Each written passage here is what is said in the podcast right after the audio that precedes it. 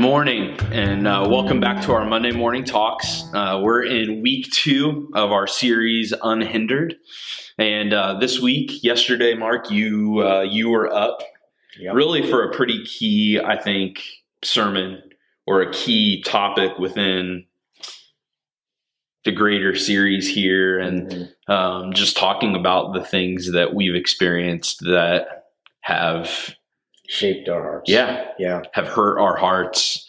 Um, Mine was a little more on the negative side, which I'm good. I, I like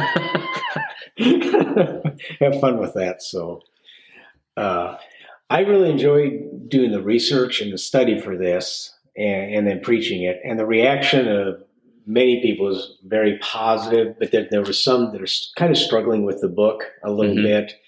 And uh, so, second service, I made sure to make a point to hang in there because personally, for me, it took me uh, probably to get halfway through the book where it started. Okay, this Yeah. is starting to click. So hang in there with it.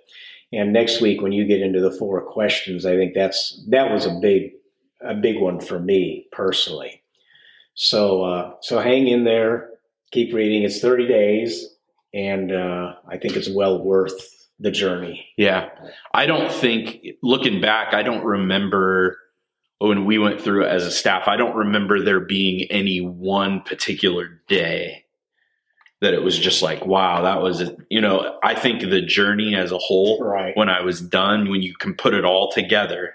Yeah. And so you've got to kind of be patient with it a little bit and remember that, like, even if you go to counseling, like, you're not going to go to just one That's true. you're usually not going to meet with a counselor one time.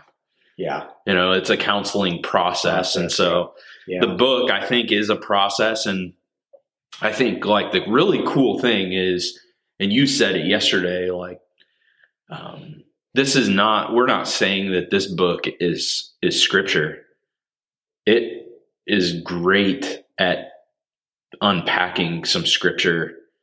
And like, I loved how you Yeah. said it sort of helped form a lens yeah. in the for the way that you read scripture now Yeah. you know and so it really is something that sort of uh, it, it i think this journey gets at our the way we um interpret more than it it is just Well, for me personally, after I went through the whole book and just kind of processed it, uh, reading Ephesians 1 and Ephesians 3, those two chapters in particular, when I read those, oh, there's just kind of a new insights, new uh, new application to my life. It, it really was uh, yeah kind of a revelation. yeah we were talking about this quote that i think kind of gets at what we're saying Reggie McNeal he said while god is in the heart shaping business so much more than god has shaped your heart Yeah. And so the series is great for us to, and the book is great for us to get into. And some people don't want to go there. And That's we're not, true. we're not trying to push everyone to do that. Yeah. Not everybody wants to deal with their past. But, you know, like you said it yesterday, sometimes to move forward, we have to look backward Mhm. and deal with some of the stuff that shaped our heart before we can move move forward in a healthy way. So Yeah. Do you feel like, uh, as far as the sermon went yesterday, you know, we talked about several things la- that were came out of last week's reading, like so many things that have shaped our hearts, biology wise and otherwise, and then, you know, there are these reactions that live there now. But was there anything within the sermon that you felt like, man, if I'd have had more time? Yeah. Uh, toward the end, I used Peter as an example, the Apostle Peter and his three denials, and then uh, Jesus reinstating him, or however you want to put it, uh, healing his sore spot. And that's kind of a, you know, happened within, you know, a number of days or maybe weeks at the very most, uh, probably days. And so it looks like a quick turnaround. Okay, Peter was really hurting, then all of a sudden he's better. And I would have said, we need to realize Peter was with Jesus for three years, and Jesus has been shaping his heart and healing him and working on him and teaching him through those three years. So, this quick denial, turnaround to, to being reinstated has to have that in the background. And one thing the book brings about, and I think scripture is very clear on this too, the process of sanctification is a process and it takes time and it takes work. And, the book's very clear about that. This is not easy to do. And like you said, some people aren't going to want to do the work that it's that it's going to take. The other thing I think you've mentioned, and I did mention, but I think we should emphasize it to get the most out of it. You should go through it with one or two other people. Mm-hmm. Uh, Yep. God uses other people to speak to our hearts. Yep. And I and I'll reemphasize because I said it last week in the sermon. I don't think I think if you want to get the most out of it, all three things are important. Being here on Sundays or engaging with the sermons, going through the book, Yeah. and then having one or two other people that you can um, maybe unpack or talk about some of those things out loud. Like those three things in combination are going to help you get the most out of this. Um, but I also would encourage you, like, you are not going, there may be some overlap between those three things, but they are not all three going to be just repetitive of each other either. Like our sermons, your sermon yesterday was not everything that you encountered in the book in the week leading up to it. Like it's, Right. you know, it's going to be different. And so I'll also say, just for those who are waiting, like we do have more books ordered. They should have been here before yesterday. Um, the shipment is somewhere in transit. Um, and so hopefully we'll have those this week. And as soon as we do, uh, you know, we'll let you know and you can come get one if you still need a book. But, um, man, one of the things you said there though is, is key, like time. Yeah. Cause I think, you know, like you talked about with Peter, you know, which of those things would you like probably specifically, you know, I think about what you're saying with his denial and you were talking about him then at the two different campfires, Yeah. the Charcoal two different fire. charcoal fires. Yeah. But the one with Jesus, I and I've preached that text before and talked about like it had to be one of the best breakfasts, Ever. like fish with Jesus on the beach. Better than breakfast with me? Maybe, Okay. probably. Probably. I don't know. You've never cooked me breakfast. So, That's true. but you know, like sitting there with Jesus in that moment, you know, he asked Peter three times, Do you love me? Probably, I would say the overwhelming thing that came up out of his sore spot was shame. Yeah. But you know, the, the of the things that that are listed off there, you know, that our sore spots create, there's shame, there's fear, there's insecurity, there's rejection, there's Yeah. feeling unvalued, Mhm. or there's pride. I You know, guilt, that was the list. guilt is another one, Peter. Where Yep. obviously a lot of people. And I would say in in most cases, like, don't you think we probably closely relate guilt and shame? Yeah, I think we do. I think they are different But- things because shame yeah. seems to be like long term guilt. It might be a good definition. I don't know. Yeah. I with that list, one guy went out Sunday morning. He said, "You need to add one more to the list." He said, "All of the above," Yeah. because probably all of us have had some of these at some time in our lives, you know. But there tends to be one or two that's just kind of really deep. I think I talked about a rut in our brain. It's just so deeply ingrained. It's really a struggle to let God heal that. Yeah. So, I, you know, as I think about all of those things, then and what they've led to, because this this series you brought you put the slide up again. Really, what we're looking at, and we'll get to dig into that and talk about it in a little more specific the next couple of weeks. Then, but that so- cycle, the cycle, yeah. You And know, that's in the- the book. the too. misaligned heart versus the aligned or healthy, heart, the yeah. hindered heart versus the unhindered heart. Like Mhm. you know there's there is something that happens there and so it's like ultimately where we're going with this is how does a healthy heart react to these things these things are going to happen Right. you know like most of the things with the sore spots are out of our control Yeah. They're either things other people did to us or life experiences or you you know like you said in the list biology and family. Yeah. You know, there's so many things that that play into our sore spots. Um There was one other thing that I uh, almost didn't want to bring up, but I believe it's true. But talking about family, all parents damage their children to some extent. yeah. And uh, I was with my son this past week, Josh, and he said, uh, "You know, Dad, when you're a kid, you just think your parents know everything, and they're experts, you know, and they, you know, you do kind of come across as an expert." He says, "Now you become a now he's a parent, you become a parent." He said, "Man, my mom and dad were just making it up as you go along, just like I am, because there's no manual for parenting, and we're all flawed beings, and so we are going to." Do some damage to our kids, Yeah. just because we're sinners. I think that's true. Like, I, I, I don't think everyone, because you and I got to kind of have that conversation before church yesterday. Not everyone grows up thinking their parents just know everything. Um, I think some people grow up thinking my parents don't know anything. Well, when you get older, And- when, when, when and so, and when you get older, I think, know. I, think either way, either if you thought your parent, man, my parents are, they have no idea, or my parents know everything, you still converge into the, that conclusion that it's just like, man, they were, they were trying to figure this out as much as I am, That's true. You know, Yeah. and so you either end up having forgiveness or a wake up call.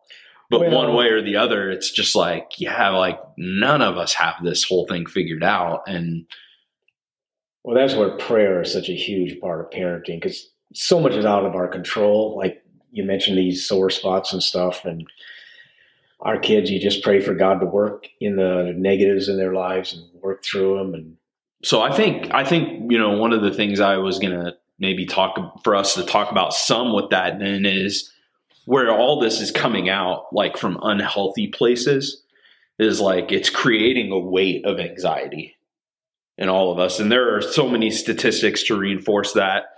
2019 uh, study showed that two out of three Americans self identify as anxious or extremely anxious. And like I asked the staff this morning, do you think that number has increased since 2019? oh, Like, no doubt. yeah, in the last three years it has. And and another study said that 91% of high school and college students report that they are consistently and significantly anxious. Wow, 91% and so uh, what what i was noticing is across the studies the younger you are it seems like the more the response Yeah. is i'm anxious um, it, Um, it, it just increases at younger ages One thing we've talked about a little bit, and you had you and Becca had a class for the parents yesterday on technology, social Yeah. media, and all that. That has to be a part of this, causing the an- anxiety and stuff. More and more studies are showing uh, the effect that technology, uh, the blue light, is having on our brains. yeah Um, our brains are actually being affected and maybe even rewired. Well, and we're it's a some, in some ways social media for a lot of people. Like I brought up that word yesterday, and I brought it up again this morning. This digiphrenia Yeah, that it creates, but like in some cases, people are going to social media and almost creating another incarnation of themselves. ah, So, so, so in some ways, social media, what, what all of us have to realize is you are not, you are more than likely not experiencing real people on social media. Either I go to social media and I only share like really good stuff. So my that's life, perfect. so my life looks incredible. Yep, yep. Or in some cases, some people go and just unload all their junk on Yeah. social media. Yeah. And they and you might look at it and go, man, their life is terrible. They're a mess. Yeah. Um, and, and one way or the other, it's probably not accurate, you know, of their Yeah. entire life. And so the problem is though, the whole like keeping up with the Joneses thing, we compare ourselves to each other on social media. Yep. And it creates an anxiety and a fear in us or a shame or a what do they call it fomo a fear of missing out Yeah. like i'm missing out on something because i'm not like that or i'm not going where they're going or yeah. Some way our, our life is incomplete, and it is incomplete. And uh, but somehow we feel like we've got to have it all now, and we never we never are. So I think that creates anxiety. Yep. And the and the and the thing to remember is like anxiety is not a sin. Anxiety is a symptom of something that's broken in us.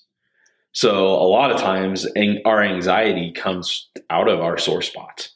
Let me ask Or- you this then: Is worry a sin? Jesus said, "Do not worry." Or is there a difference between worry and anxiety? I think how you react to worrying is where sin comes in. Okay. Because like we talked about it in the men's study last week, is is anger a sin? Because he actually says, "Do Right. not sin in in your anger." Right. So you can't sin without anger, apparently. I hope so, because I'm preaching Clinton in a couple of weeks. I'm dealing with that. So Yeah. but but one way or the other like what do we do with all this and it seems like the answer you know i was i was sharing with you like some of the in second chronicles we we encounter a guy jehoshaphat that he deals with a a burden a huge amount of fear and anxiety we see that with peter with other people and in all cases like you know it reminds me of that verse from last week jesus says come to me if you're heavy laden and burdened, I'll give you rest. Mhm. Philippians, we were talking about Philippians chapter 4. Do not be anxious, you know, do not be worried about anything, but in everything through or by prayer and petition. Present your requests to God. And the peace of God that transcends all understanding will guard your hearts and minds in Christ Jesus. Like that's real yeah. the health, healthy heart probably reacts to anxiety by prayer. You know, like the healthy heart, because it's like that. Philippians. It's like it Hebrews set up for us last week. Like, set your gaze on Christ Jesus. Fix your eyes on Him. So that's that's what prayer does. It fixes our eyes on Him, and even in Jehoshaphat's reaction to his enemies converging u- upon mm-hmm. him, you know, his thing was like you read his prayer in Second Chronicles twenty, and the majority of his prayer is like, "Are are you not the God of the universe? like, are you not are you not God in heaven? Do you not rule over all kingdoms and all nations? And in your hand is there not power and might, so that none is able to withstand you?" And so, even there, it's just like a practice. Prayer is a practice of fixing our gaze again, reminding us of of who God is. But then, at the same time, I was telling you, like Craig Groeschel said it like this, and I really love this. But he was like, when we do that, when we come to Jesus, like he said, with our burdens, there's a transference. Two ways that takes place. One in one way, our burden becomes his burden. so we're making Yeah. our burden his burden, and then we're getting his peace. So Mhm. I go to God, he gets my burden, I get his peace. Yeah. It's an exchange, and it's a super unfair exchange. But you know, Groeschel goes a step further with that, and he's like, "I've just made, I, I've just literally made my burden God's." And so I walk away from that prayer going, "Okay, God, this is your burden now. So how do you want me to help you deal with your burden?" You know, so it's almost like, okay, like I don't have to worry about this anymore because it's not my burden, it's his burden. So God, I'll just and here's the key word, wait for you to show me how you want me to help you deal with like yeah. in scripture we see that and you're talking about it with Peter. Like there was a Mm. period of time for the disciples. They had to wait Yeah. on Jesus. You know, he he resurrected, they didn't know what was going on, and they were locked in a room Yeah. waiting. Yeah. What's what's next? And we miss that in translation in scripture a lot where. There's periods of time that take place that we think are seconds Yeah. or we think are minutes or we might think is a day that was actually weeks Yeah. or days, like multiple days. But either way, like I, I think I was saying, like waiting on the Lord is one of the most quoted things in Scripture, but one of the most ignored in our lives. Yeah. What did you say about 12 minutes of prayer you mentioned? Yeah, yeah. There's a Talking- Dr. Caroline Leaf. It was a quote that I found. She's a a communication pathologist, a cognitive neuroscientist. So she's a scientist, she's a doctor, she's also a best-selling author, but she she studies neuroscience. And as a doctor and scientist, she said it has been found that 12 minutes of daily prayer over an 8-week period can change the brain to such an extent that it can be measured on a brain scan. That's amazing.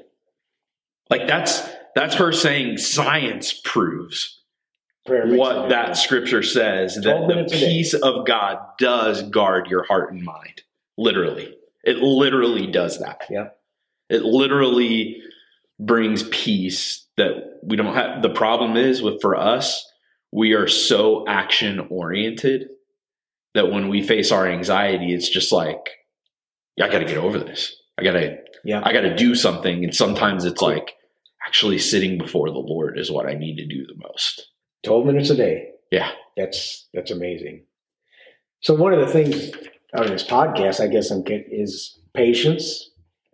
Peter had three years of training with Jesus. You know, uh, thirty days to go through this book. That's really not a long time, but it's going to take patience for people. Just just hang in there, praying, waiting on the Lord. And, and part of that praying and waiting, like, so here was something I put together and I'd just give it to you as a resource. But with each one of these things, then, so with shame, you know, as I'm praying and waiting, I'm reading Romans 8 1.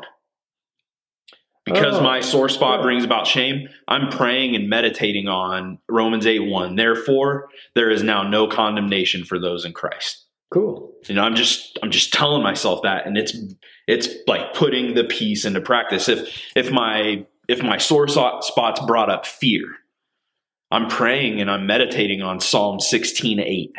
I keep my eyes always on the Lord. With Him at my right hand, I will not be shaken. Um, and security, 2 Corinthians 3 5. Not that we are competent in ourselves to claim anything for ourselves, but our confident our competence comes from God. Rejection, 1 Peter 2, 9 and 10. But you are the chosen by God, chosen for the high calling of, of priestly work, to tell others uh, uh, of the high uh, of the night and day difference he made for you, from nothing to something. Hmm. Uh, unvalued, John 1, 12 and 13. Yet to all who did receive Jesus, to those who believed his name, he gave the right to be called children of God. Um, pride, James 4 6. God opposes, opposes the proud, but shows favor to the humble.